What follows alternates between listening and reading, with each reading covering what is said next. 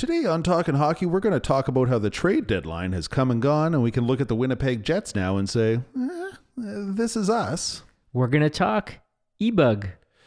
We'll also talk about the vintage hockey hair player of the week and the local legend. And Tommy is going to wear the pants of the NHL brass and try and fix the injury problem. It won't be easy, but I'll do it. Let's get into her. Here's Lemieux. The center penalty coming up.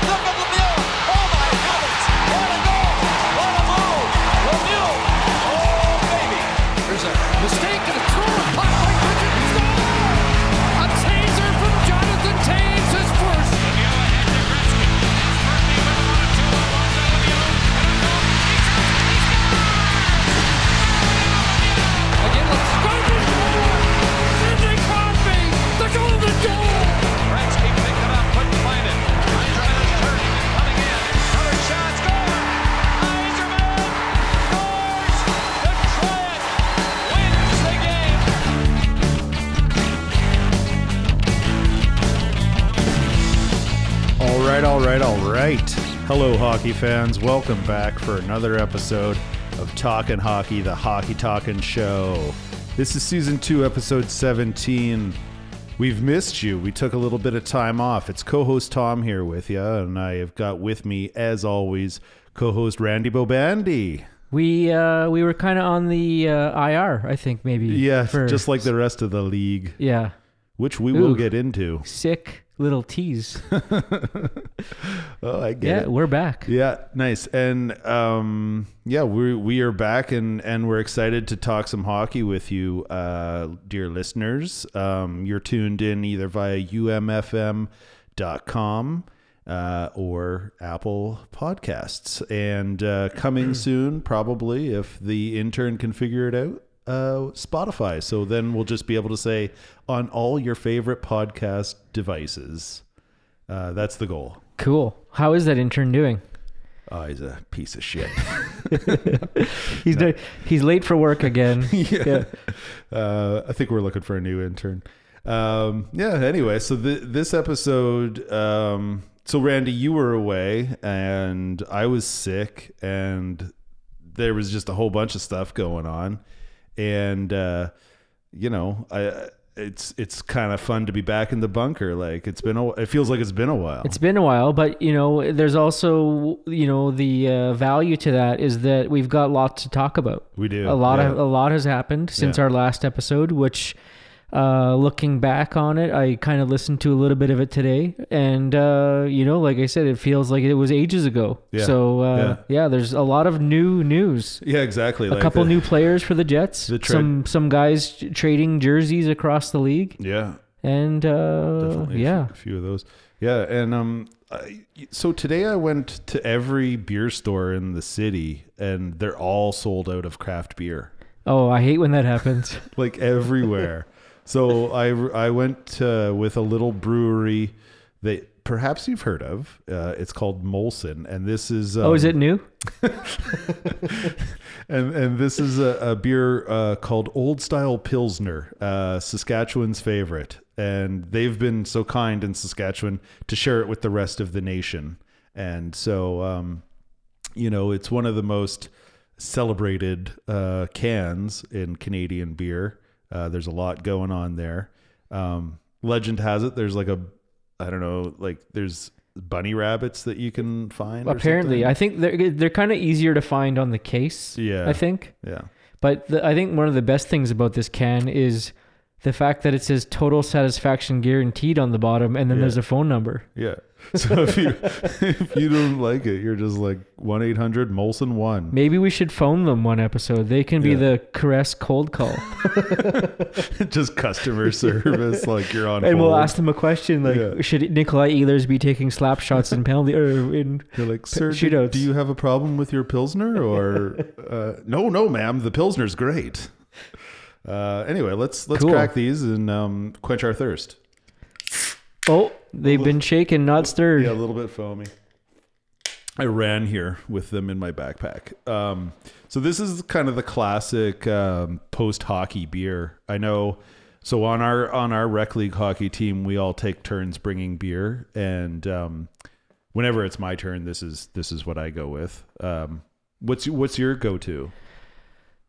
What is my go-to? I think maybe original 16. Yeah, Yeah. it's classic. Or, or and PBR. Yeah, I just kind of go to with a section where all the 15 packs are. yeah, 15 is usually a safe bet. Sometimes it's like there should have been like more, and Right. sometimes it's like there's still four left. yeah. So it's hit and miss, but usually the 15 is a good choice. And I'm pretty sure I did PBR and original 16. okay, this year. Yeah. Uh, most recently, we had Rolling Rock. Uh, Oh, yeah, that- that's a good one. Yeah. Any basically anything, uh, you know, that's gonna just dr- taste like water and just Crush, crush them. Yeah, So celebrate a victory. So Crest of Steel coming off two straight victories right now. So Oh, two straight dubs. yeah, yeah. Uh, unlike our Winnipeg Jets, of course, uh, who are now three straight losses, although they did get a point in Washington last night. So tonight is Wednesday, February 26th. 26th. Um, and the uh, Jets play the Capitals again tomorrow night. But um, I think we should sort of talk about the Jets a little bit here and just kind of say, you know what, the trade deadline is come and gone, and and we're going to talk about the trade deadline league wide, I guess, uh, in a minute. But first of all, let's focus on the Jets here. So the trade deadline, it's come and gone. We can now look at the Winnipeg Jets and say this is this is us, just like the the amazing television show This Is Us. Um, it's it's all about you know realizing who you are, and uh, right now I think we can see who the Jets are, and, and Who are they? it, it- you know that's been the question all season. who are they? They're the you know what is their identity? Um, you know they're a ragtag group of guys. I think that they're a tight group. Are they the It, it seems like they enjoy each other's company. Yeah, yeah. Which which is important. You want to have that. Like I think you could look at other teams and and get a sense that maybe they're not as tight. Like I think I look at the Toronto Maple Leafs and I'm like they seem dysfunctional. But you look at Winnipeg and it's like, yeah, there's dysfunction, but it's not because of It's the- functional dysfunction. Yeah, it's not like the group that's dysfunctional. It's it's all the Yeah. the- extra stuff. The it- there, there the- seems to be actually also uh, this kind of uh, triggered something for me. Did Paul Maurice's Are you triggered? no, I'm not. um, but did Paul Maurice's uh, signing probably happen in our layoff here? Like when they Oh. re-signed him for three or th- whatever yeah, it you was. got a new contract extension. I have a feeling that we haven't talked about that on the show yet. No, I don't think we have. And when did that go down? That was it wasn't too long ago, but man, like yeah, time's been either just flying or crawling. I'm not sure which. I think we haven't really talked about that. So, in a way, you are right. This is us. This Yeah. is this is um, the team and the staff that I guess are taking the Jets into the next couple seasons. yeah. Uh, do do you think? I mean, I think in the uh, off season there there will be some moves made because Chevy in his uh, post trade deadline day uh, media spiel, I think he I, I, I read a quote somewhere that he said, you know, there were conversations that were had that the timing and stuff wasn't right right now, but maybe those are conversations we can revisit in the future, which I read to mean this summer maybe there's a bigger move coming. Uh, you know what? I I would say that if the Jets are happy with Chevy Mm. and they're clearly happy with Paul Maurice because they just signed him. Give him a new contract. If if you kind of think of it as like a three point triangle, you got your GM, you got your coach, and you got your core. Yeah. And I think that if they're happy with those first two, I think maybe there might be a change coming to the core. Yeah. Yeah. I That's can- what I would think. And, and like in I don't know. It's not like this season, I guess you could say it's not like it was a complete disaster. No, I I wouldn't call it a write off. They're very much in the playoff hunt. They're tied with so the the right now the wild card positions are Calgary and uh, Arizona? Nashville. Oh, Nashville. Nashville's got 70 points. The Jets have 70 points, but Nashville's got fewer games played. Yeah. excuse me, and or, uh, Arizona is either 69 or 70 points, but maybe more games played than the Jets. Right. I also noticed that the Jets play Arizona the last game of the season. That will be an important game. yeah, for sure. Um, Okay, so let's focus. So Yeah. let's let's talk players first. Okay. So um, all the trades have happened. This is the Jets on the ice. yeah. What are your thoughts? what do you how do you feel about this group?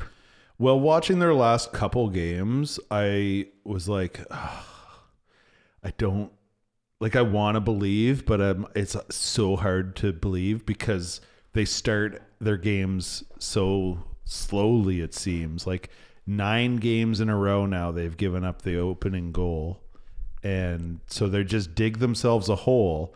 And then, as we saw against Washington last night, they dug out of it, but it was, you know, to to get the single point. But had they not spotted Washington a three nothing lead by like and two of them like right off the hop, it, it's like, hey, maybe they could have won that game. But like, yeah, I, I guess just like what I think of the the Jets as as they are is like, you know, they're like not a complete team. Yeah.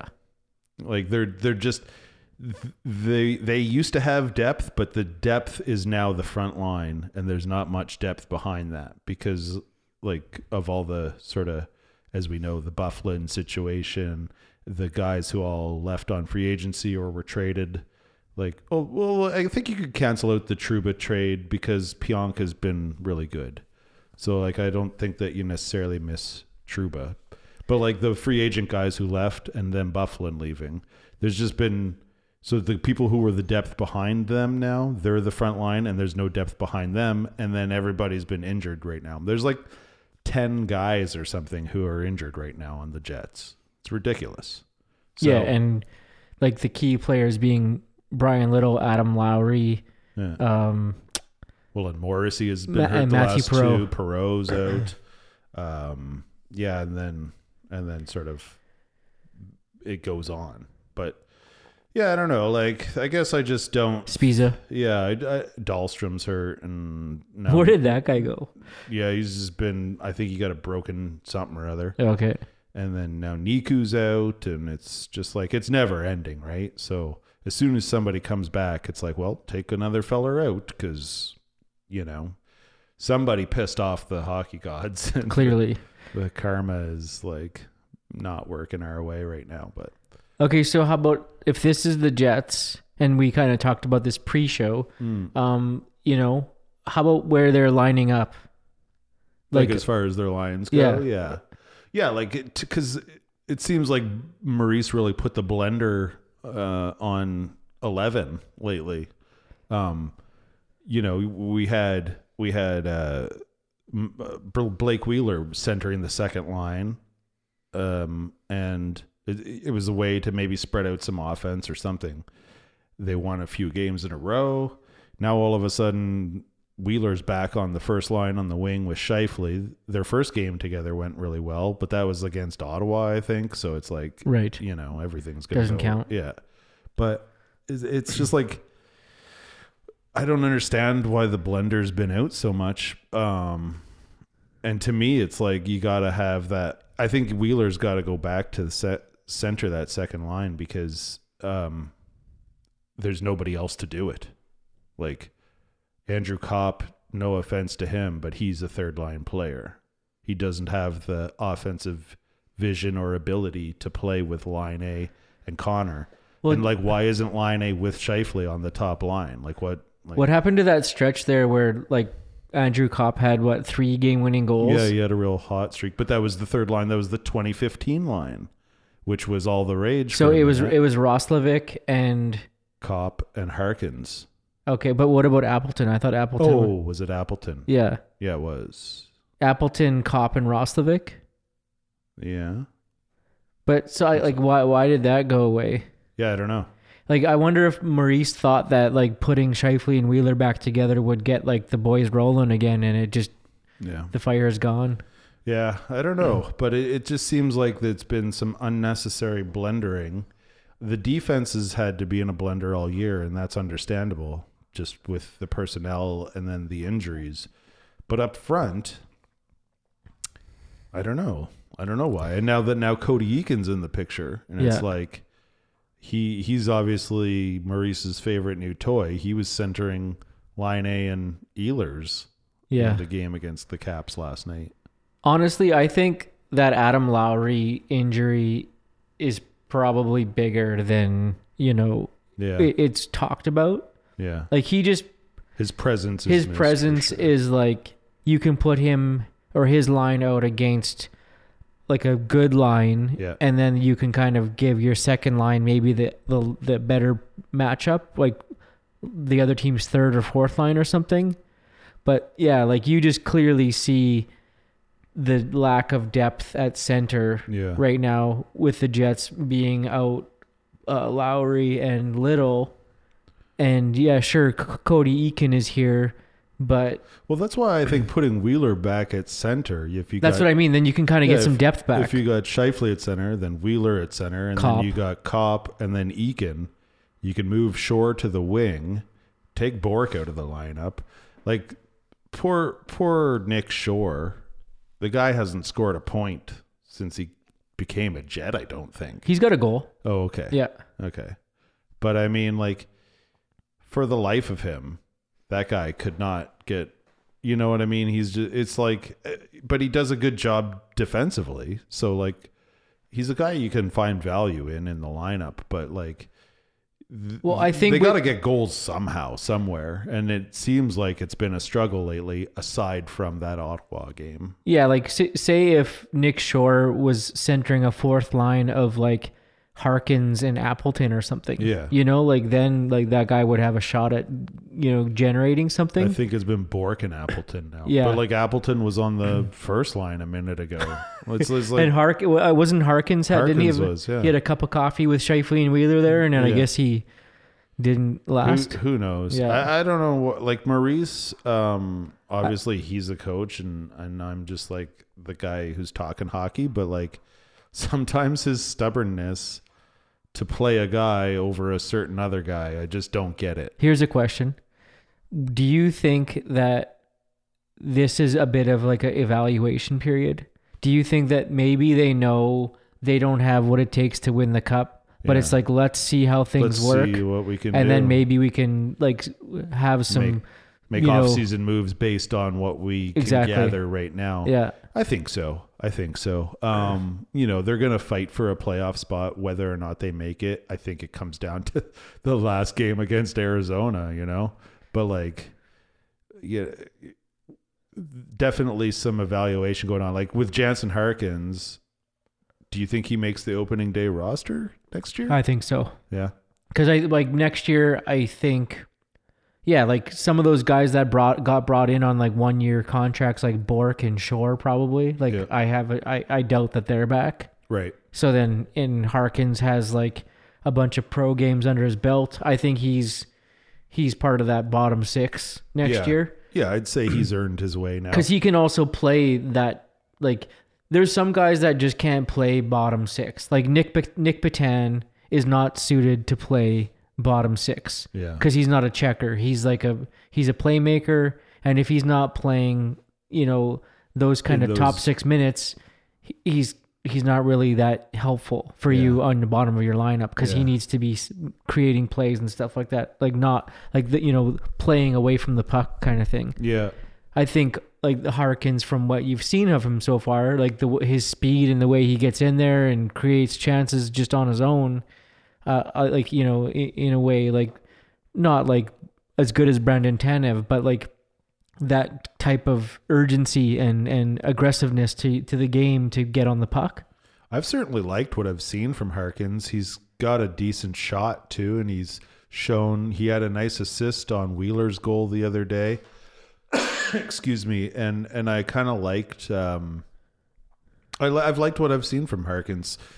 It's just kind of like where does he fit in in the lineup right now, and I think that's maybe just what they're all figuring out. And there was that brief period of time where it was Roslovic centering Appleton and Harkins. Yeah, and it did like to to me like Roslovic looked like he uh, was like that's where he belonged. Yeah. He was like you could just see how fast he was. He was making plays. Yeah. And it's like, where did that go? Like, I guess maybe that's partly the player because he's not consistently doing that. So then they got to change things. But then it's also partly, you know, the blender has come out. And Yeah, and, like, it's, where it's do they- smoothie time? yeah what where like w- what matchups do they get and stuff because i think as third line you want that third line to be able to play against other teams top lines and sort of shut them down or at least limit them or whatever and maybe they weren't getting that job done and we all know maurice kind of really loves that right Yeah. so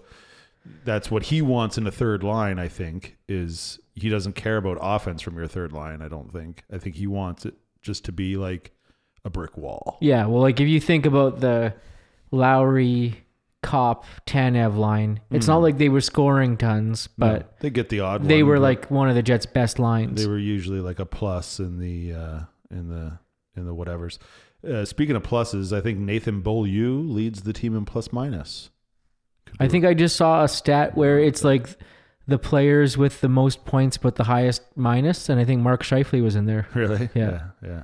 Um, so let's talk a bit more of the Jets' playoff chances or aspirations in the third period. okay But let's talk now about we haven't really mentioned them, but the two brand new guys wearing Yeah, Jets jerseys. A couple new acquisitions number 12 dylan demello There's a sick number. yeah 12 you like that one Well, pretty good Iginla, isn't it? yeah that's iggy for sure uh lots of number 12s through the years Aaron Levier. Yeah. Caressive steel uh, winger, Aaron Levier, number 12. Um, yeah. And then uh, wearing number 20, uh, Cody Eakin, he of Winnipeg fame. Um, I'm not sure which uh, like which neighborhood he's which from? neighborhood, I don't know. I don't know either. However, a coworker told me um, there's a little birdie out there saying that perhaps he requested a trade back here because his wife or girlfriend or whatever is pregnant, and w- so wanted you know to be around family or something because his his uh, partner is from here as well. Okay, well, that's interesting because the Jets actually made a deal with Vegas, Yeah. and Vegas was the team. Although you know, there's the Kelly McCrimmon connection there. He's a Yeah. Brandon Wheat King, former you know GM and and owner and all that stuff. Yeah. Um, but yeah, I think you know it'll be very tough. Tough to let go of the fact that Vegas took Stastny from us, Yeah, for sure. but uh, you know th- you always go where the grass is greener, aka where there's more money. Exactly. And and so Eakin and DeMello are both unrestricted free agents at the end of this year, I believe. I think Demello is RFA. Are you sure about that? Pretty sure. Okay. Yeah. But um so I, I think there's there's decent chance of re-signing Eakin should the Jets want to, based on a gut feeling. Okay, so you've seen Cody Eakin play two games so far. Yeah. I I wasn't able to watch those games. yeah. You give me give me the give me the rundown. yeah, my impression is yeah, he's You're the a- you're the head of scouting here at Talking Hockey. Sure, sure, yeah. Uh, do you want me to do my best Craig Button impression? Uh, yeah. that's a lot of yelling and I don't really feel like yelling. So, but um he so Eakin has a dirty little mustache. oh. Um but he's he's um he's known as being a, a grinder, I think. So last year he had 22 goals. This year he's only got 4 or 5. So his numbers are down. But I don't think like I I wouldn't uh say that's why the Jets got him for goals. You know, I think they got him because he's got that reputation as a guy who can kill penalties and a guy who can win face-offs and a guy who can do things right on the defensive zone. And they just don't really have that right now. No, with Lowry out, Exactly. they needed a guy like that and and uh just in the like two games I've seen, so he was killing a penalty. I forget if it was Buffalo or Washington, and he batted a puck out of the air and then took off down the ice. And if he had more foot speed, he probably would have had a breakaway. But um, he's not the fleetest of foot. but he got a good chance off. He ripped a shot and uh, you know circled back and made sure he was in a good position to defend again. So you know, it took a bunch of time off the clock on the PK, and that's all. That's all the PK is really about. Um, but I've liked what I've seen of him so far, and he ended up getting an assist on Ehlers' goal last night in Washington. Um, and uh, you know, I think that he's a he's a good hard nosed player. I'm I'm into him. I like it. Yeah, So I got our intern on the phone right now, yeah, and DeMello is a UFA after Okay. this season. yeah. So looking at the stats that our intern just sent me, if you kind of look at all the UFAs that are on the Jets this year, you've got Bourque, you've got Shaw, you've got Shore, you've got Eakin. Those are all guys that are on expiring UFA contracts. Chances are none of those guys will be back. Yeah. Maybe Cody Eakin. I, I yeah, yeah. I, I, I could see the Jets re-signing a Cody Eakin because, like, let's theoretically think if everybody's healthy, he could be your fourth line center, and and then you maybe your fourth line gets more than five minutes a game as as they have this year. To me, that's one of the Jets' downfalls is that they're they're not a four line team. I think you have to be in order to be a threat. yeah. Oh yeah. In order Like to all, be, all the good you teams. look, you look at Washington, Louis, Pittsburgh, Washington, all these, Boston. all these Yeah. guys. They're all four line teams. yeah. And two years ago, or whatever it was, when the Jets had their run to the Western Finals, They They were a four-line line like their fourth line was Little, Perreault, and Roslovic. yeah, Yeah. So So actually, going looking at the D now, next year Kulikov, or th- like this is Cooley's last year of his deal, right? Yeah, he's uh, UFA. Nasty Nate, Dylan DeMello, and Anthony Bitetto are all on expiring UFA contracts. Look, as much as I love Tony Potato, I'd just uh, just say like, smell you later, buddy. But I could see Nate Beaulieu getting uh, maybe a two year deal from the Jets. The, you know, the to only keep him around. the only Jets on contract right now for defense are Morrissey, Pionk, and Poolman. I guess you could say Yeah. Niku as well, yeah. but he's uh, injured, so, So, he's not on this list. We could we could go into this and like really talk about it, but I think we've got other things we want to cover. But like next year, there's the promise of um, what's his name there, Dylan Samberg, Samberg, and you got uh, Vili Heinola. right? So, but then you're just you got more inexperienced guys, and I to me that's been the problem. Also, there's that guy. Uh, I don't know how you say his name, but Declan Ch- Chisholm. Yeah, yeah. Apparently, he's like tearing up the O. I saw him play this year. There for, you go. Uh, the uh, the director versus- of Hockey Talk, uh, talk uh, That's hockey right, yeah. scouting. He's playing for the Peterborough. And There you I go. It sounds like he's got a promising future in the Yeah. league. My niece was like, I don't like him. He's mean. And I was like, oh, that's good.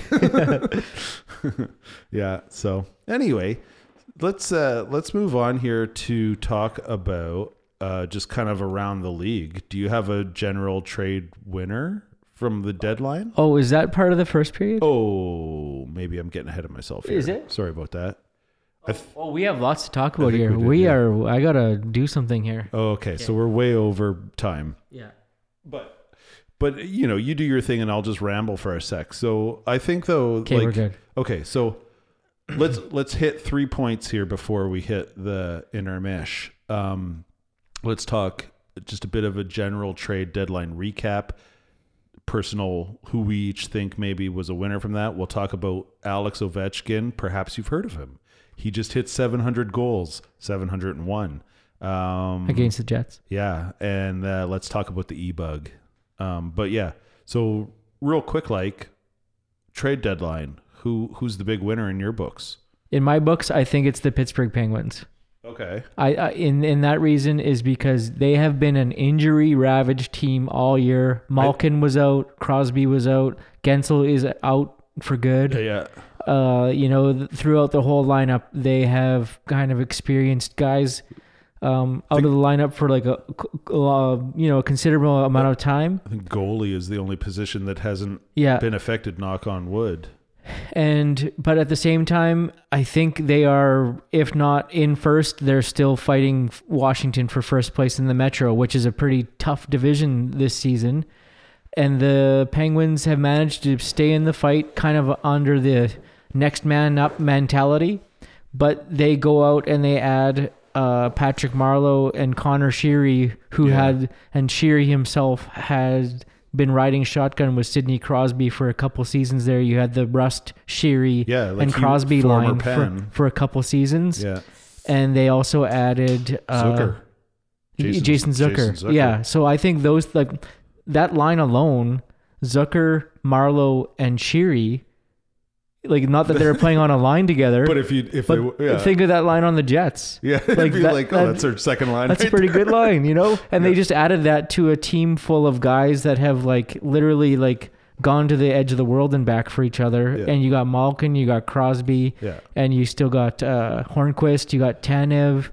You know, like they just, I think they just added to their depth, and they now have four lines that can lit- literally, you know, go up against Boston and Washington. Yeah, I, I look at the Penguins right now as the favorite in the East in my books. I think, and they have been for a lot of the season. I've just, I, I, you know, I like the way that they operate. They're just. I think it was you who was telling me, like, even after a win, Sullivan will bag skate him. Yeah, well, yeah, there was a story where the Pens the Pens won two in a row, and then the next day, Sullivan th- put them put the boys through a bag skate, and the boys were like, "If coach says we're doing a bag skate, we're doing a bag skate." Yeah, They're like, because you know Sidney Crosby is the ultimate leader of that team.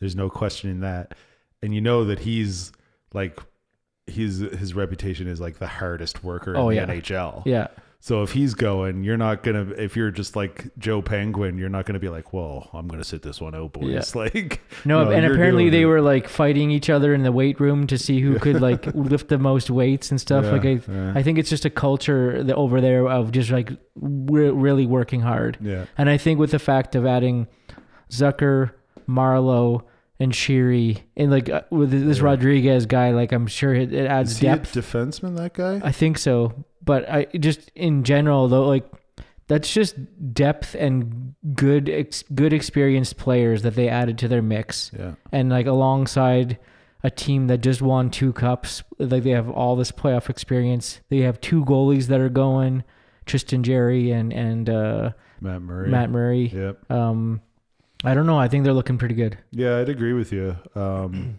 they did great on trade deadline week, I guess, because Zucker came along a little earlier than the actual deadline day. But um, yeah, it's hard to make a case against the Penguins. You just look at them and think they could they could take on anybody and have a in a seven game series. You're you- you're like, hmm, I don't know. I'd I'd take Pittsburgh for sure. So. I think in the East they're kind of my pick. Um, So who do you, who do you think won the trade deadline? For me, um, like I, I definitely don't disagree with your Pittsburgh thing, but for sake of saying somebody else, I'll, I'll say Carolina. I thought yeah, yeah, I thought they stacked up real nice. they did. They added Vatanen. Yeah. Um, who else? Is, man, I don't. I should have. Well, they got uh, Tro-. Yeah, yeah, that was a nice move. See, and and then you know, it was weird that Florida traded him, but honestly, they got back Erik Haula and Yeah. and that Wallmark guy, and then two other players. So I don't think it was like an unbalanced trade. I think it was actually pretty decent. Um, but like, I also think too, like Carolina is just like a solid team in general, and Yeah. like you, we could we'll touch on it a bit more here in a little while with the e bug, but you can just see how good of a team they are, like that they play as a like a, a unit in- yeah, instead of like you know a couple like a one or two lines that are going. yeah, yeah, yeah. And and I think they also got uh, They did run into some goalie injuries here. That yeah, uh, now Mrazek and Reimer are both hurt. I don't know if it's like long term or anything, but uh, they they just seem to have it going on. You know? they have the good mojo. yeah, yeah, yeah. Um, let me. Sorry, I'm just pulling up their recent acquisitions. Yeah, they got Haula. No, sorry, that's who they traded. Jesus. I should have really had this pulled up before, but um, well, did I snake snake your uh, your pick or what? No, no, I just wasn't prepared. Um, and never, and of course, when you're looking, it's like the website you look at. It's like it's not giving you what you want to see. Because I know I'm forgetting who they picked up. They got a defenseman. Who did they get? Um, come on. Anyway, whatever. I'll just say that I think that the Hurricanes did very well for themselves in the in the trade deadline. Um, I'll find it here. I got it. yeah. They oh, added Oh, Brady Skjei. right. That yeah, they got Skjei from the Rangers, Trocheck, Vatanen. Yeah, like I think that those three right there was a nice little something. You know what I mean? I think the big question now though is their goaltending, but I don't think Mrazek or Reimer are long term. Are they? Uh, well, I, I guess Mrazek would be potentially concussed from that little run in. yeah, Kyle Clifford ran him over. Um, which was that a dirty play? No, if you look at the replay, he was not going for the goalie. He was going for the puck. Yeah. Yeah. Yeah, I didn't think it was dirty. Um I thought actually Mrazek probably should have just got the fuck out of the way. Yeah, that but that's the chance you take when you do yeah. that. Yeah. But uh, yeah, so Carolina, Yeah. Yeah. Now now like Carolina had a lot of magic last year in the playoffs. And I think that they're a team who could get a little bit of magic going again this year. That I'll tell you, and we'll talk about this with the e bug. Let's just talk e bug right now then. So like um the the post game oh, that's Like, classic. I, yeah. I I got a little weepy, a little Yeah. teary eyed. The the and then and then Brind'Amour's speech and stuff, and like Rod Brind'Amour is my favorite coach. I think. oh yeah, it's like it looks like a group of brothers in there or something, Yeah, eh? Like our best time. friends. yeah. So the e bug, and I'm sure you know, listener, is the emergency backup goalie, and and It's it's not a virus that you get on your computer. although it could be. But uh, Toronto and Carolina this past Saturday on Hockey Night in Canada, big showdown. Then Kyle Clifford, there's a loose puck, and and and Mrazek goes out to play it, and Clifford's bearing down on him and just bowls him over. But like we were just said, kind of unintentional. I don't think it was any malicious intent on that, but just incidental contact and the way Mrazek he was reaching to play it, and he just took all of that and went down like a heap of bricks. And um, do brick do heaps of bricks go down? I don't know. I think so. Yeah. Okay. If there was a heap of them, they would probably go down. But um, so yeah. Anyway, uh, the, Mrazek came into the game because Reimer got injured earlier, and I didn't even see what happened to Reimer. I think he must have pulled a groin or I something. I missed that, but I did see R- Reimer in that post game Yeah. celebration. Yeah. yeah. I think he's fine. He might have just tweaked his groin or something, some goalie injury, you know. And anyway, so they in comes uh 42 year old David Ayres Ayres, and he's a the famously the Zamboni driver, the backup, not even the backup, the the pra- occasional practice goalie of the Leafs or whatever. But he's the Zamboni driver for the Marlies, I guess and uh, yeah, he's got all the Marlies' gear and stuff. And you know, he used to be a goalie, and then he got a uh, he had to have a kidney transplant. from his mom. Really? Okay. Yeah. Wow. And then so then obviously he stopped playing after that. But now you know here we are, fifteen or however twenty years later, and obviously he's plays some hockey still. And anyway, in he goes, and uh, he looked. Uh, he looked Shaky at first. Shaky at first, uh, yeah, for sure. But then you know he settled in and made some saves. They let the first two shots in, and all of a sudden it's a four-three game or whatever it was. Yeah. But then Carolina just shut the Leafs down and said, They added two more. "Yeah, they added a couple more." And The Leafs just looked like they they couldn't get anything going. Their their passes were Yeah. off. Their skating was off. yeah, they looked. Honestly, it was the most beautiful thing I've ever seen. I know, I was loving it, and then uh, I had to, I, I didn't I, I didn't end up watching the whole thing because I had to go to uh, well we had a Caress of Steel game, so I left for that. But um, yeah, it was pretty awesome. So, um, but the the resulting from that, there's been lots of you know he's making the rounds on the TV talk shows and.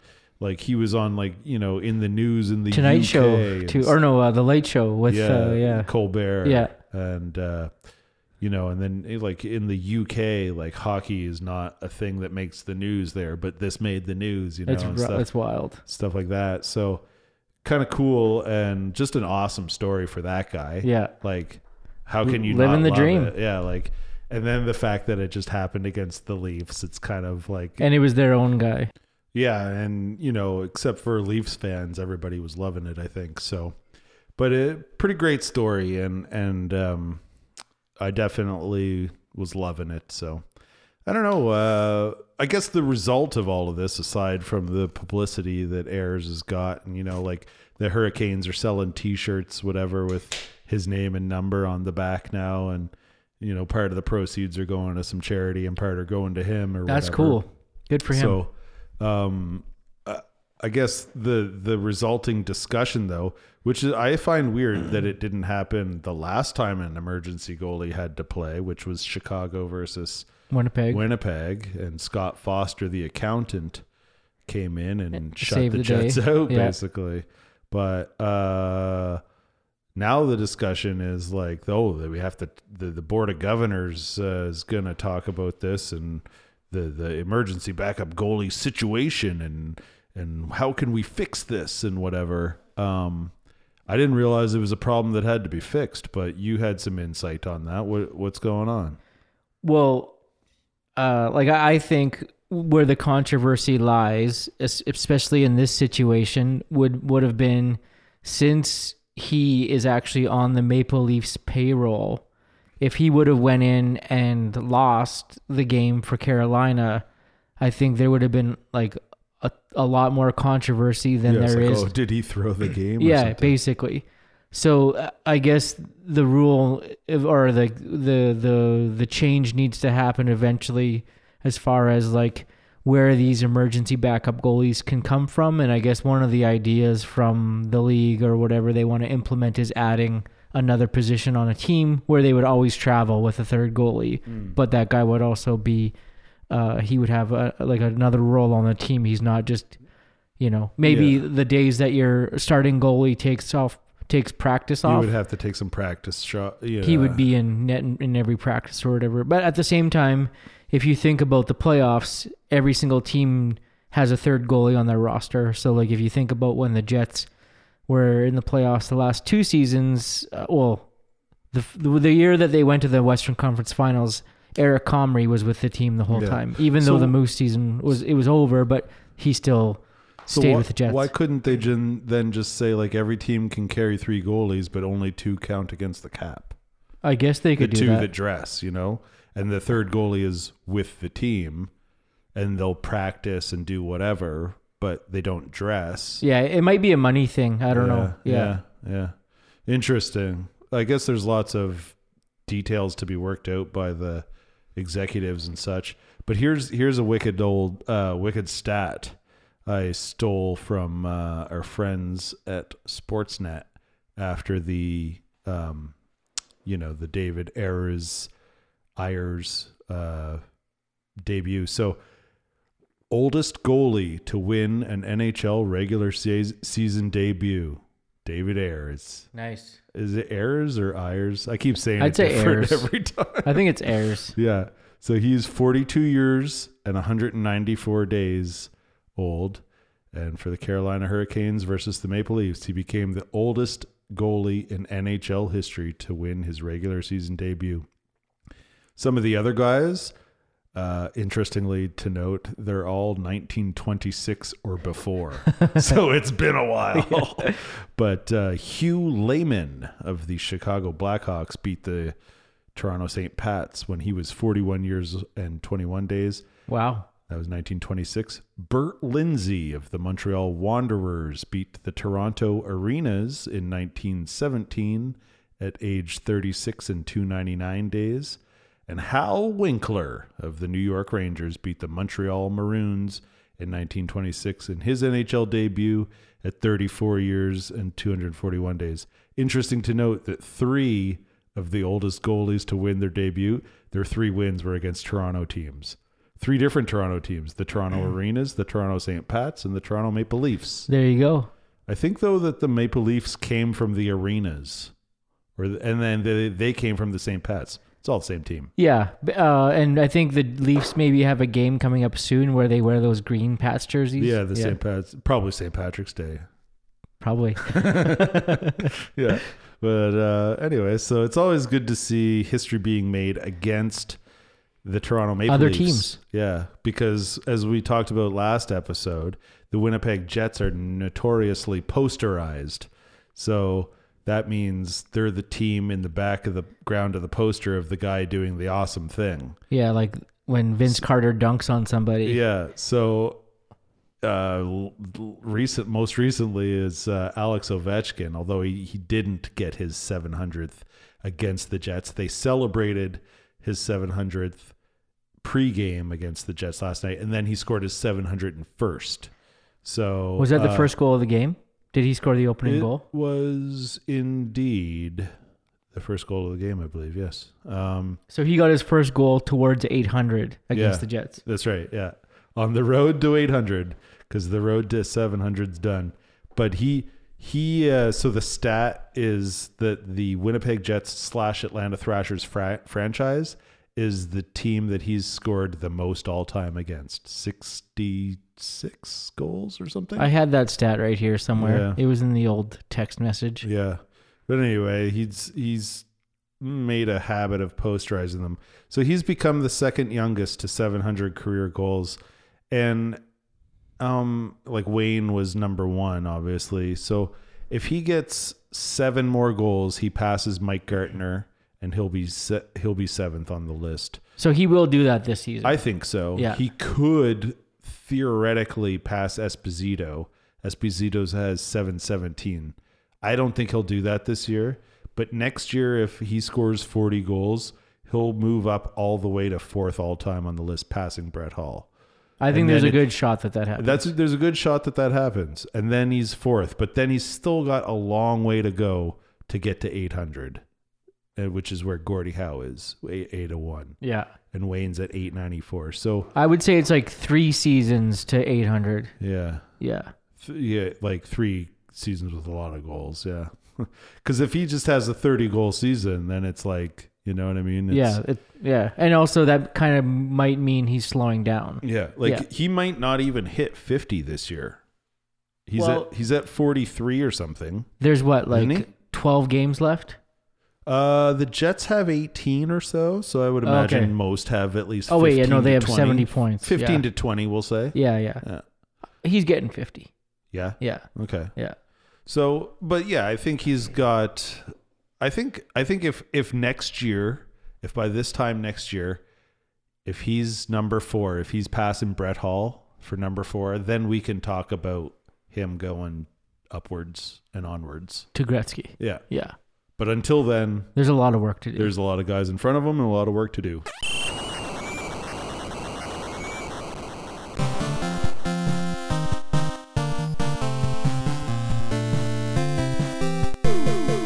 Hey there, this is Tim Podolsky from Crest Steel, uh, number seven. You like talking hockey? I like talking hockey. You're listening to the Talking Hockey Show. Hockey, talking, talking. So, All right. Uh, thank you, Tim, for that little promo there. Uh, so let's talk about our vintage. Hold one, one sec. Okay. If you're a longtime listener, Tim has been on the show before. That's right, too. Yeah. So- Season one. Uh, Tim came on. We did an episode about our favorite hockey movies. Yeah. Tim came to the studio. That's right. Yeah. Um, and uh, if I can recap that real quickly, favorite hockey movies. Let's see. We had uh, Goon, we had Youngblood, and we had Slapshot. Slapshot. Yeah. Yeah. There you go. All right. That covers all the bases right there, basically. Well, Mighty Ducks won, maybe. I'd throw that in there. And we we- there was some documentary talk as well. So dig through the archives there and find that one.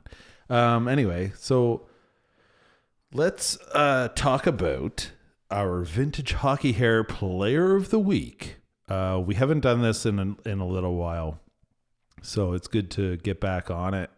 And this week, I'd like to make our vintage hockey air player of the week the newest member of your Winnipeg Jets. Number 20, Cody Eakin.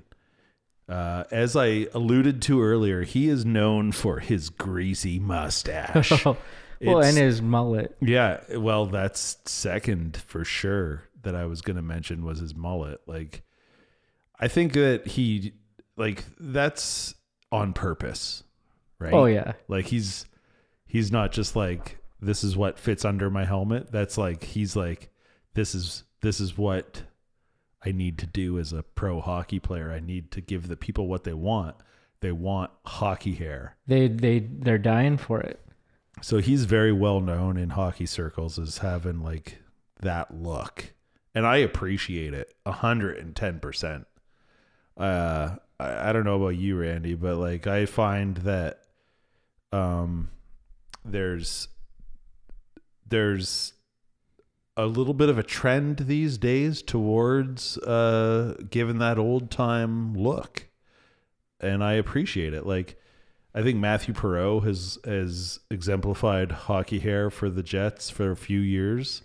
Um, as much as I hate him, Auston Matthews and that stupid mustache, I have to appreciate Yeah, it he's going old because, like there. on hockey cards, in like in in twenty years, when somebody looks at their Auston Matthews hockey card and they're like, "Look at this mustache! Yeah. How stupid is that?" It's it'll be worth it, and um, Well, how about some of the guys on the Jets this year that are rocking the flow? yeah, Like, yeah, Kyle that- Connor, Blake Wheeler, Mark Yeah. Scheifele, they all got the hair, and. Laine got they all got the hair coming out yeah, their helmet. Yeah, and that just shows how fast they can skate. So I think it's all part of the cause. So, so uh, little tip of the hat to Cody Eakin, the newest member of the Winnipeg Jets, for his um, greasy salad. That's like a KFC level macaroni salad Yeah. right there. And uh, so, so Cody was drafted third in the third round, number eighty-five overall by Washington. He only ever played 30 games in Washington, and then he went to Dallas. And if you look at the pictures of him in Dallas in his early days, he was a bit clean cut. He's not the Cody Eakin we know and love today. I wonder what happened. He crushed a bunch of pilsners or what? For sure. Off season training, because he played in Swift Current, so you know he knows about Oh, yeah. He went down to the beer vendor. Yeah, he's like he's like although in uh, Saskatchewan it's an off sale, not a vendor. oh, okay. So he's, he went down to the off sale and he said, "Hey boys, I need some snur," and uh, they hooked And they him hooked up. him up. They hooked him up, and so and anyway, the, it just his taste for snur grew into longer hair in the back, and because the party was in the back, and uh, you know. He's uh, strictly business up front though with those face-offs and stuff as we were mentioning. He's he's uh, and he last year in the playoffs on a face-off, he gave a certain Joe Pavelski a little bit of business, didn't he? And that kind of turned turned the tables. I guess he kind of did, but didn't. No, it was it was really Stastny, wasn't it? Yeah. Yeah, Stastny hit Pavelski as he was going down. Right. Yeah. And then, but but But- Eakin was the guy with the penalty. That minutes. iconic moment in hockey history. Remember, we had a three-way text going on with you, me, and Liam. Yeah. Yeah, yeah. It's just like, are you, you watching watching, this? Yeah. Yeah. that was the craziest uh, hockey game ever, pretty much. The that's the infamous San Jose Sharks comeback against Vegas from what five goals down or something. I think it was like four-one or something, Yeah. and they won five-four. Un- unreal. Um, you know, in hindsight, I wonder if uh, Vegas would have knocked off St. Louis, but who Yeah. knows? We'll We- never know. We will never know. But what we do know is that Eakin is now a member of the Winnipeg Jets. So, um, you know, he was acquired for like a fifth round pick. No, I don't know. It was uh, like a third or fourth round draft pick. So, kind of weird that Vegas and Winnipeg would do a trade together, don't you think? Like, well, it I guess. I guess maybe um, in probably Vegas's position, they probably needed to make some room. Yeah, because they uh, got some acquisitions on the deadline. That, Yeah, and I think you know maybe if it, he was that player that you know he didn't play a lot. I think he was battling some injuries. They're paying him a couple million bucks. They can get him off the books and they can clear up some space yeah. because they brought in Robin Leonard. Right. Yeah. Uh, yeah, and they're they're not going to be resigning him after the because he's UFA. So, yeah, the, interesting move. Anyway, I I welcome him here in Winnipeg. It was a conditional fourth. Okay, so if the Jets resign him or make the playoffs, it becomes a third. Correct. Yeah. All right. Look at me. I'm a GM.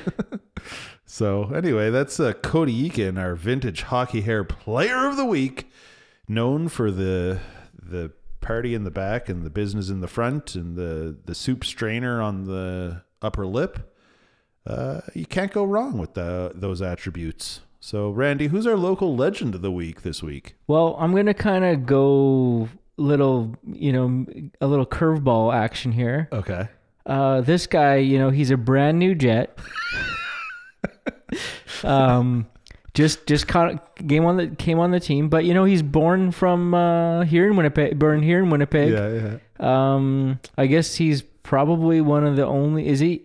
No, I guess you could call Eric Fehr like the hometown boy because he Right, played. the- he's the from Winkler and he played for the Jets. Like, but I guess this guy's from Winnipeg, so you can call him maybe the first legitimate hometown local legend, Yeah. Cody Eakin. Right on. We've been waiting for a local legend on this team where we advocate for it all the time, and here we are. So how could we not pick Cody Eakin as our local legend of the week and vintage hockey air player of the week? So Double dipper. the the, the two things I want to add here about Cody, Mm-hmm. I, I've been yeah, I've been on the on the horn here with the with the intern asking like what neighborhood is Cody Eakin from. Yeah. Uh, the intern has no idea, Right. but If we had to guess, let's just guess. Like nobody can even Yeah. corroborate this. If you know, write us and let us know. I'm gonna guess Charles Charleswood. Yeah. Yeah, Okay. I will say South Saint Vital. no, that's a good pick. That's a good one. Yeah. Um, I, uh, let's just talk a little uh, junior hockey here. Okay. Yeah. So he played a played a few seasons with the Swift Current Broncos. His best junior season was 2009-2010 where he had 91 points in 71 or in 70 games. Nice. Yeah. That's pretty good. And then another interesting little junior um He was a minus. He was a minus eight that year. Well, that he had ninety Cody, points. come on, you got to back check. um, well, let's talk some international hockey. So he played World Jays. He got Nice, a silver nice, in 2011, and he's got himself a gold in the World Championships. So basically, when I guess Dallas missed the playoffs, Yeah, he went and played for the Team Canada World uh, team there. The one that's always it's in like Europe. You it's yes, always in. yeah, Only once has it not been in Europe, and that one time was two thousand eight. It was in Halifax and Quebec City. Oh yeah. Well, yeah. Th- th- this is usually you know you can watch your playoff hockey and then you can watch Team Canada play World Championships during the day kind Yeah, of thing. because it's like the eight hour Yeah. ti- or ten hour time difference. So he got himself a gold playing for Canada in 2015 when Very when they were held in the Czech Republic. Very nice. So yes, like I mentioned, we have finally our first legitimate local legend. I'm pretty excited about it, and that's uh, He might not be around, but hey, yeah, like he might, yeah, exactly. He might play all of 20 games for the Jets before that's it. I kind of hope that they re-sign him. Give him a like if you think about it, like so he's a third or fourth line guy. Like what do those go for these days? I would assume that he's signing for less because of like this season. Um, you might he might need to sign for less next year to kind of get, work his way back up. Do you happen to have cap friendly open or anything? I did have cap friendly open. Yeah, I Uh, wonder I how can much just go back makes. two pages here. I wonder how much he makes. But but yeah, like I mean, if he's a third or fourth line guy, you got to think, okay, like three mil max or what? Like Oh, I got it right here. two- Cody two Eakin. mil, two and a half. Cody Eakin is making You think you could find room three point eight five Okay, right now. So you'd think maybe two point eight five next Yeah, year. yeah, yeah. Yeah, I'm sure you could fit a local legend in for that. I mean, there's gonna be, as we previously mentioned, a lot of turnover this summer. I think so.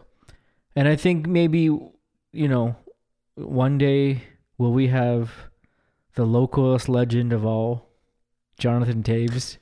That's who I always hope for. I don't know. I mean, uh, wouldn't that be nice? That'd be something else, eh? I, I would Co- love He comes for his little, uh, Yeah. you His know, victory vi- lap. victory lap. Yeah. I'm down for it. So anyway, we'll see. But I don't know, a pretty pretty good little uh, local legend. So the first time hockey ever, vintage hockey hair and local legend is the same player. Nice. Well, you really done it now, Cody. Let's check in on our digital mailbag. Um, Well, we can we can roll a bit of a clip here Okay. because the digital mailbag ties into this clip. okay, let's do it. You heard it here first. Carter Hankey, aka Carter the Car Guy from Caress of Steel, number five forward. You're listening to the Hockey Talking Show. All right, well, Carter, perhaps if you uh, had ever listened to the show, you'd know it's the Talking Hockey Show. I kid, of course. Uh, you're a great listener, and we appreciate you tuning in all the time and, and giving us feedback. Um, uh, so, this is a little digital mailbag from Carter, the car guy. Uh, if you ever need a Toyota and you're in uh, southern Manitoba, go see him, and he'll he'll hook you up.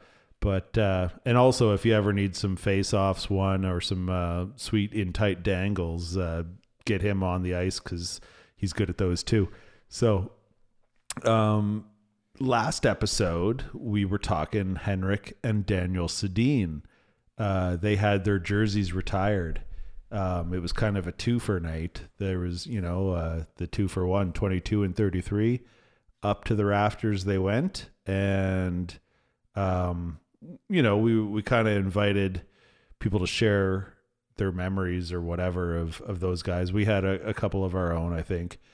But um, so Carter lived in Vancouver. Perhaps you can speak to this a little better than I can. He's got a bit of a history out there or something. Yes. I do believe Carter uh, found himself living over on the West Coast Yeah. there, maybe uh, drinking some beers, playing some hockey, and watching some Canucks games. Yeah, yeah. Um, okay, so I'll, just read you Carter's letter here. So, hey guys, thanks for covering the Sedin's jersey retirement in episode 16 of Talkin' Hockey. Uh, I totally fucking copy and pasted this wrong. Let me just let's get a cut. I here. no, I think I ha- I've got it here. Oh, okay. Yeah.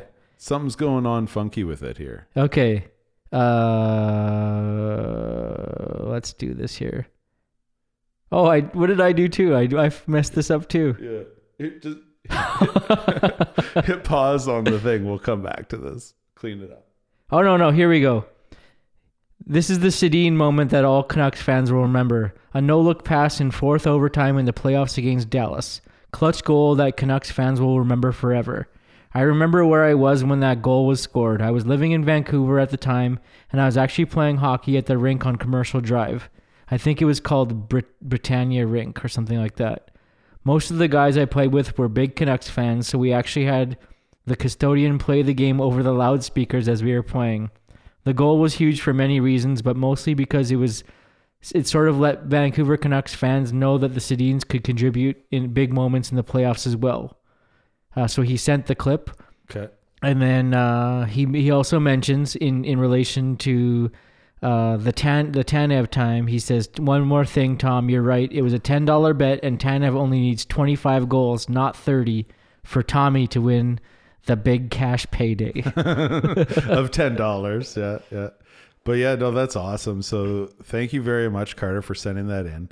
Um, uh, it's uh, I, I like as a somebody who watched the Sedins from afar. I always kind of admired their ability to just have those no look passes, backhand passes, whatever. Like it just seemed like they were like so in tune and.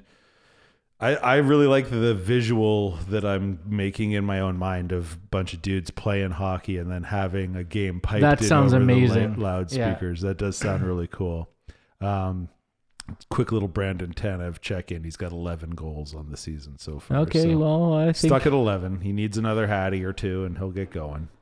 But um, So thanks to Carter for Yeah. uh, the digital mailbag. Again, Yeah. folks, if you're listening, uh, send us a little message on on all our little platforms that we have, and you can get on the show one day too. Yeah, for sure. So check out Instagram at Talkin' Hockey Podcast, and then um, you can also email us at talkinghockeypod at gmail.com. Okay, so let's quickly wear the pants so we can get to Sucrums for last call. Let's do it. Cool.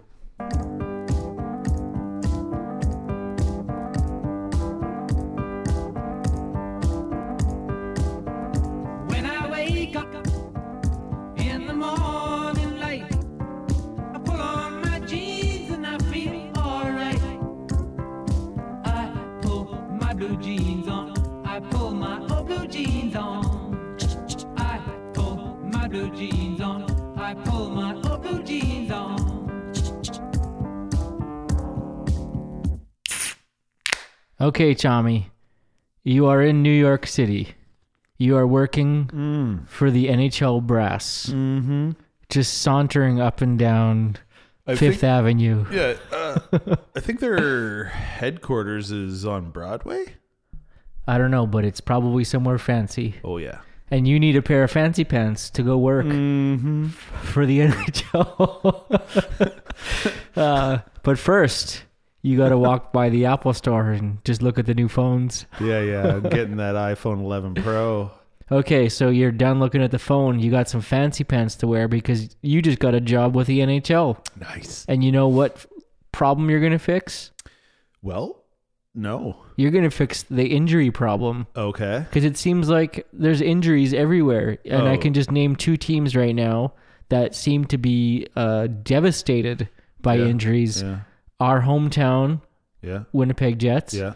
and the Columbus Blue Jackets. Yeah. Uh, they are they have fought the injury bug all season. Toronto Maple Leafs fans will be very mad if you at you if you don't mention them as well. Well- they, they're all banged up. Sorry, guys, I'm not going to mention your team because everybody else does. Yeah, and the, the Pittsburgh Penguins Yeah, so banged yeah. up. So like again, so we've got um, a bunch of injuries on Yeah. some teams that you know if they could have stayed healthy. Vancou- Vancouver's super banged up yeah. right now. So you know the first question I pose is like, why do you think that these injuries are happening? And two, um, you know, after maybe uh, collecting your thoughts on and pulling in some stats and some medical charts Yeah. from our intern, yeah, I got a lot of medical charts. um, you'd be like, okay, well, with this data I've collected, this is what I am going to do to fix the injury problem. yeah, I'm a very data oriented guy as far as solving problems goes. Um, you explore every single detail. Oh yeah, no stone left unturned. Um, I think, yeah, no, it's crazy. It just seems like right now more than ever, and and really, it's kind of been post All Star break is kind of when it all s- started. Well, also All Star break, you have to think about some of the guys that have missed that's or miss or skip the All Star game because they're because injured. they're banged up Yeah. or whatever. Yeah. Uh, everyone's favorite Auston Matthews with his nagging wrist injury. and his Anchorman outfit. Yeah. So, uh, I hope um, someone makes a hockey card of that. so we're we're not we're not making up stories out of whatever the saying is. Thin air. I don't know, but out of I thought it was like out of grade school or something like that. But there seems to be a lot of injuries. It does. Yeah. What do and, you- what and, do you- and a lot of big names. yeah. So uh, number one, why do you think Oh. that there are so many injuries? Yeah. Um, another team that's really banged up, Edmonton. Um, yeah, no, why are there so many injuries? I personally, I think that it's because there's they play every other night for the most part. There's there should be now this will be the second part of your question, what can we do? But like I think that plain and simple, the reason there are so many injuries is that it's an 82 game season and they basically play every other night. Hockey, if you haven't heard, it's a physical sport. And that's even without getting body checked all the time. You know what I mean? That's just hustling. That's just ex- extending yourself, overextending yourself, or whatever. Like just sort of the mechanics of the body. Like, and uh, now, hey, these guys are pro athletes. They're in the tip top shape. They're not like beer league guys with a gut like you and I. Well, I like I or whatever. You're a very trim fit uh, fella there, Randy. But uh, no, but like you know, like these are guys that are tip top shape. Um, but like to to exert yourself like that every second night is insane. And sometimes it's on back to back days because of the schedule because they have to fit in the you know the Ringling Brothers circus at the New York Metropolitan Arena. MSG, the most famous arena in the world. so you know there's there's reasons, but like and the- you know what? If you uh, you know with that in mind, you know they have the trainers, they have the diet, they have Yeah, the they've got physio, all they've got the- all that all the stuff going on that they never would have had like 15 20 years ago. Yeah. But we're still seeing like some injuries that are holding out players for long periods of time. Yeah, and there's they've they've got every resource in the world available to them essentially, and yet you know you get and and and it's not good for the league to have your star players out injured. So like this season alone, we've seen Crosby out for an extended time. McDavid's been out for an extended time. I could probably go Malkin was out for a while, Malkin yeah. was out. Um, you know, there's there's guys on every team essentially that that have missed time and a lot of it and some teams have been harder hit for whatever reason than others and i just think that the con the the, the condensedness is that a word no but like Condensation. yeah the, but like the schedule of of how it's like every other night Yeah. from october to march They're Like, pushing them. uh, Pushing it- them too it's hard. crazy to me it's just too much Okay, so you have this swanky yeah brand new office at the NHL headquarters. I'm, I'm it's like right on the corner. Like uh, you're brand new. oh a corner office Oh yeah, and like you ever watch Seinfeld? yeah You know, like when like George is working on the Penske file, and you're just Yeah. playing drums or whatever. You can play drums over like looking over a Central Park. Yeah. Yeah. Oh, But you- but it's like oh, it's uh, like eleven fifteen, and you have this meeting with Gary and and the crew, Yeah. and you got to take in this plan yeah. about what what what can the league do to maybe help allevi- allevi- alleviate Yeah. uh, this injury problem. You walk in, you got your PowerPoint. oh, you like love there's like there's music. It's like uh, Crazy Train. I got star wipes between slides, all kinds of different fancy transitions. so yeah, you walk in with this PowerPoint, and what are the what are the main points that you're gonna make? Honestly like Just so, you know, you've got two minutes. Yeah, like I would get all the all the facts and stats. I'd get spreadsheets. I'd get like doctor reports, all kinds of stuff to back me up here. But essentially the point I'm going to drive home to them is boys, we got to knock about 10 to 15 games off the schedule. And they're going to say, "But doctor, what about the money?" Doctor Westall. yeah. what about the money and and you know um that's an argument to be made for sure because the league is a business and um you know but i think just for the health of the players and then the health of the game they need to find a way to knock about 10 games off the schedule. And I don't mean shorten it from the end of what's the end of March is the last sort of regular season games, Uh no, they usually go into the first week of April. first week of April. So I would say leave that like where it is, but then just through the season take take a handful of games out of there so that the that their weekly schedule there's a little more rest and recuperation time between games because to me that and and like you know if i were ready for my presentation with gary right now i would have these numbers in front of me but like to me it's gotta be that is why the injuries occur because there's just not enough r Too, and too r much time too much in a short period of time. yeah Yeah. i mean it just but it's it's going to be an uphill battle to fight that because of the money and the revenue and whatever. But the players association they're if if it's ever going to you know like if anything's ever going to happen it's going to be because the players association says like too many of us are getting hurt and we need to change that. So you know that's that's kind of where i would go with that. That's how you'd fix the problem. I mean, it's it's maybe not the world's most popular uh, opinion to to fix it that way, but it is kind of what it is because I don't really know why else players would be getting injured so much. Like, do you have any other theories on that, or Well, uh, you know, I, I- I wouldn't agree or I wouldn't disagree with your thought, but also I just know that that would, you know, they It love seems- making money. yeah, it Yeah. seems unlikely to ever yeah, happen. but and it, it it it does like even if you think about Sidney Crosby and the amount of games that he's missed, and if he hadn't have missed all that time, he'd be how many uh, points? Oh, would he he'd get? be leading Yeah. the scoring race. I'm but we've got 20 seconds to throw this song. This Okay. song is called Hockey Dad. No, the song is called. Oh, the so- band is called Hockey Yeah, Dad. the and they're an Australian band. the song is called I Missed Out. Yeah. And uh, So yeah, who- they're on tour this spring. Who knew there were hockey dads in Australia? Apparently there are. Um, They're on tour this spring. Check They- them out. They just played Winnipeg. Apparently. Yeah. Well, rock on, Randy. Great show, Tommy. See you on the flip side. See you on the flippity flip.